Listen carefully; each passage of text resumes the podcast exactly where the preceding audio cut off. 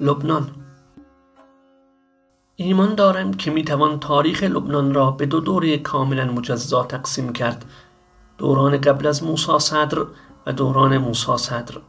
کاردینال فرانس کونیگ جنوب لبنان خصوصا منطقه زبلامل روزگاری مهد تشیع بود و علما و فضلای بزرگی در این سرزمین پرورش یافتند.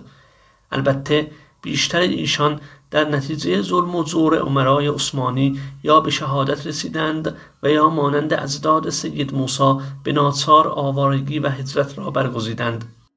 پس از فروپاشی امپراتوری عثمانی نیز تحولات سیاسی و اجتماعی و پس از آن تسلط استعمار فرانسه مزید بر علت شدند تا شیعیان جنوب بیش از پیش در محرومیت و عقب ماندگی به سر برند. حتی در دوران استقلال نیز بقایای فئودالهای متنفذ اجازه نمی‌دادند تا ایشان از وضعیت اسفبار خیش رهایی یابند. در این اوضاع و احوال تنها سرمایه‌ای که برای این مردم باقی مانده بود حضور اندک رهبران گرانقدری چون سید عبدالحسین شرف الدین بود. او یکی از اصلاحگران فعال زمان خود محسوب می‌شد که عمر خیش را صرف مبارزه و مقابله با استعمار فرانسه کرده بود. او در یکی از سفرهایش به ایران با خویشاوندانش یعنی خانواده صدر ملاقات کرد. سید موسی در زمان اقامت خود در نجف دو بار به سور سفر کرد. در این سفرها علامه شرف الدین تمامی تلاش خود را به کار گرفت که سید موسی را با لبنان و مظلومیت شیعیان این دیار از نزدیک آشنا کند. این اقدام وی به منزله انتخاب سید به عنوان جانشین خود بود. تکلیف خود می‌دانم که برای آنها کاری انجام دهم. چیزهایی که از ایران می‌دانید خود نیز می‌دانم. شاید بیشتر از شما هم بدانم. می‌دانم که موقعیت های خوبی در ایران وجود دارد اما از تکلیف شرعی نمی‌توان خلاص شد.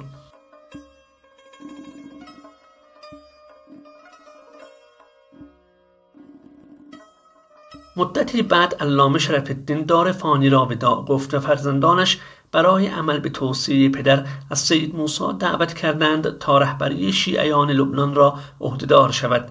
دعوتی که از جانب بزرگانی همچون آیت الله بروزردی و آیت الله حکیم نیز به اجابت آن سفارش شد. من بعد از وفات امام شرف الدین طی نامه به آقای سید موسا وضعیت لبنان و شهر سور را برای شرح دادم اما بر ضرورت آمدن وی به سور تصریح نکردم انجام این مهم با شماست. ما سراحتا از شما می خواهیم که ایشان را بر لزوم هجرت به لبنان ترغیب و قانع کنید. سرانجام سید موسای سی و یک ساله به اتفاق همسر و دو پسرش آزم سور در 20 کیلومتری مرز فلسطین اشغالی شد. به لبنان آمدم تا غباری را که طی سالها و دهها بر لباس روحانیت نشسته است به زدایم سید موسی صدر با قد و قامت و ظاهر جذابی که داشت درست همان تصویری بود که شیعیان جنوب از انسانی پارسا و ستایش آمیز سراغ داشتند. معاشرت های سمیمانه وی با مردم سور و دانش و اخلاق و مردمداری و رسیدگی به امور مردم و سعه صدر وی سبب شد تا ارتباط مناسبی با ساکنین این دیار برقرار کند. ماشین امام یک فولکس کوچک بود و او که هیکلی رشید و بلند بالا داشت به هنگام نشستن دچار زحمت می‌شد. چند بار سوال کردم که آقا جان چرا اصرار دارید از این ماشین کوچک که در آن به زحمت میافتید استفاده کنید؟ در پاسخ می گفت برادر ما داریم به دیدن مردم فقیر و محروم جنوب می رویم. اگر آنها ببینند سید موسا با ماشینی شیک و مدل بالا آمده است احساس کوچکی و حقارت خواهند کرد. نباید از موضع بالا با مردم برخورد کنیم. باید با مردم متواضع باشیم. باید مثل خودشان زندگی کنیم. اینها کسانی هستند که خداوند دوستشان دارد. ما هم باید اینها را دوست بداریم. در آن زمان از میان 17 فرقه مذهبی لبنان شیعیان قریب به یک سوم جمعیت این کشور را تشکیل می‌دادند. اما شهروند درجه چهار محسوب می شدند بر اساس قانون اساسی این کشور رئیس جمهور می بایست از اعضای فرقه اکثریت انتخاب شود. که طبق آمار فرانسوی ها همواره مسیحیان مارونی از بیشترین جمعیت برخوردار بودند. با همین نسبت نخست وزیر را هم از میان سنی ها انتخاب می کردند و بالاترین منصبی که به شیعیان می رسید ریاست پارلمان بود. از سوی دیگر وجود فرقه های متعدد در لبنان سبب شده بود تا دولت اداره اغلب امور اجتماعی و مذهبی پیروان هر فرقه را به خودشان واگذار کند. از این رو تمامی فرقه های موجود به جز شیعیان مجالسی تأسیس کرده بودند تا درباره مسائلی همچون تدریس علوم دینی و اداره مراکز خدماتی و درمانی همکیشان خود برنامه ریزی های لازم را انجام دهند و دولت فقط نقش حامی را بازی می کرد.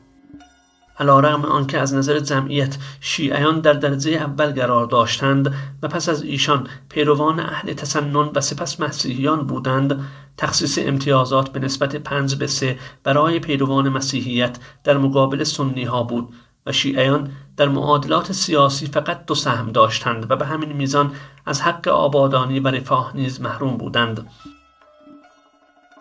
خطری که لبنان را تهدید می کند از درون سرچشمه می گیرد و آن خطر منفی داد کردن تعدد فرقه هاست. جز با همکاری حیاتی برای جامعه متصور نیست. ما باید هم از نظر اندیشه و هم از نظر حکومت و مردم رو به تحول و پیشرفت داشته باشیم وگرنه لبنان از دست می رود. در منطقه جنوب نیز وضعیت بر همین منوال بود. و کامل اسعد و کازم الخلیل مسئولیت حکمرانی و رتک و امور شیعیان را بر عهده داشتند. از این رو تنها کسانی به راحتی زندگی می کردند که به یکی از این دو منصوب بودند. برای نمونه مردم جنوب عمدتا به کشت توتون اشتغال داشتند که تنها خریدار آن دولت بود و فقط محصول کشاورزانی خریداری می‌شد که از سوی اسعد یا الخلیل معرفی شده بودند. بدین ترتیب کسانی که نمی توانستند در باغها یا مزارع رهبران سیاسی و فعودال جنوب کار کنند به شدت فقیر بودند و علاوه بر این از فقر مفرت فرهنگی نیز رنج می بردند. وی زمانی به جنوب لبنان قدم گذاشت که در تمامی 465 روستای جنوب فقط دو دبیرستان وجود داشت سه به دانشگاه و مراکز دیگر بعدها سید موسا پیشنهاد برگزاری کارگاه های آموزشی کشت چای به جای توتون را مطرح کرد و با راه اندازی دوره های گالی بافی که تا چند سال ادامه یافت زمینه تأمین استقلال مالی کشاورزان شیعه نیز تا حد زیادی فراهم شد. اگر بخواهیم درباره عقب ماندگی فرهنگی نمونه ای متکی بر آمار و ارگام ذکر کنیم کافیست بدانیم که کودکان شش تا دوازده ساله یکی از مناطق شیعه نشین که دوازده هزار نفرند بر طبق بررسی های سال 1960 میلادی تنها سی و یک معلم رسمی دارند. یعنی هر 387 نفر پسر و دختر 6 تا 12 ساله یک معلم. از این رو اکثر جوانان با استعداد شیعه به علت نداشتن تمکن مالی نمی توانستند تحصیلات عالیه کسب کنند و مجبور بودند بعد از فراغت از تحصیل در کارخانه های مسیحی های بیروت به کارگری بپردازند. آن هم در اوضاع و احوالی که در محیط کار از ترس کارفرما حتی قادر به نماز خواندن هم نبودند. غالب شیعیانی که در کنار سید موسی زندگی می کردند یا از دسته یاد شده بودند و یا از راه روزنامه فروشی مالی، واقسی و یا قارسونی در رستوران ها امرار معاش می کردند. اما این مردم همان کسانی بودند که سید به وجودشان می بالید و می گفت من افتخار می کنم که در خدمت چنین مردمی هستم من افتخار می کنم که این مردم مرا به خدمت گذاری خود قبول کرده اند البته این بدان معنا نیست که او به وضع موجود راضی بود. چرا که ارتقای سطح زندگی و معیشت مردم و ارتقای سطح فرهنگ دینی مسلمانان لبنان را دو وظیفه اساسی خود می‌دانست و اعتقاد داشت دعوت صحیح اگر توأم با عمل نباشد و وضع اجتماعی دعوت کننده یا هم مذهبان او بد باشد دعوت کم اثر خواهد بود. آخر چطور ممکن است که مردم ادعای مسلمانانی را که اسلام را زامن سعادت دنیا و آخرت می‌دانند باور کنند در حالی که فقر و زهل و مرض و کسافت آنها را فرا گرفته است. در یکی از سفرها در بیروت در خانه دوستی با یکی از روحانیون هجرت کرده از ده به شهر بحثی داشت. آقا موسا از او پرسید که پس از هجرت به بیروت چند بار به دیدن دوستان سابق خود در همان روستایی که محل تولدت بوده و مردم به تو محبت داشتند رفته ای و سرکشی کرده ای و احوال پرسیده ای؟ گفت در سال یک یا دو مرتبه بیشتر موفق نشدم. آقا موسا گفت من در یک سال بیش از 90 دفعه به آنجا سرکشی کردم. در میدان آن ده سخنرانی و از مردم تفقد کردم. اگر می‌بینی که محبت مردم زیاد است عکس العمل همان سرکشی ها و محبت هاست. تلاش برای خدمت به مردم جزئی است از حقیقت ایمان اسلامی. این تلاش در افراد به صورت کمک ها و خدمت های شخصی در می آید ولی در سطح کشور و برای اشخاصی که توانایی دارند به صورت تصحیح اوضاع اجتماعی به اینکه سطح مردم را بالا ببرند و فقیر نماند و یتیم و بیپناه نباشد و کسی زاهل و بیسواد و مریض نباشد ترجمه می شود از سوی دیگر علا رغم آنکه جنوب لبنان به نوعی مرکز شیعیان این کشور به حساب می آمد طرفداران این مذهب در مناطق دیگری چون دره بقاع و بعلبک و هرمل و حتی روستاهای مستضعف نشین شمال هم یافت می شدند و تعداد قابل توجهی نیز داشتند پیروان فرقه های دیگر این شیعیان را احاطه کرده بودند و به علت نداشتن ارتباط با سایر مناطق شیعه نشین لبنان چه از نظر فرهنگی و چه اجتماعی و سیاسی در وضعیت نامناسبی به سر می بردند.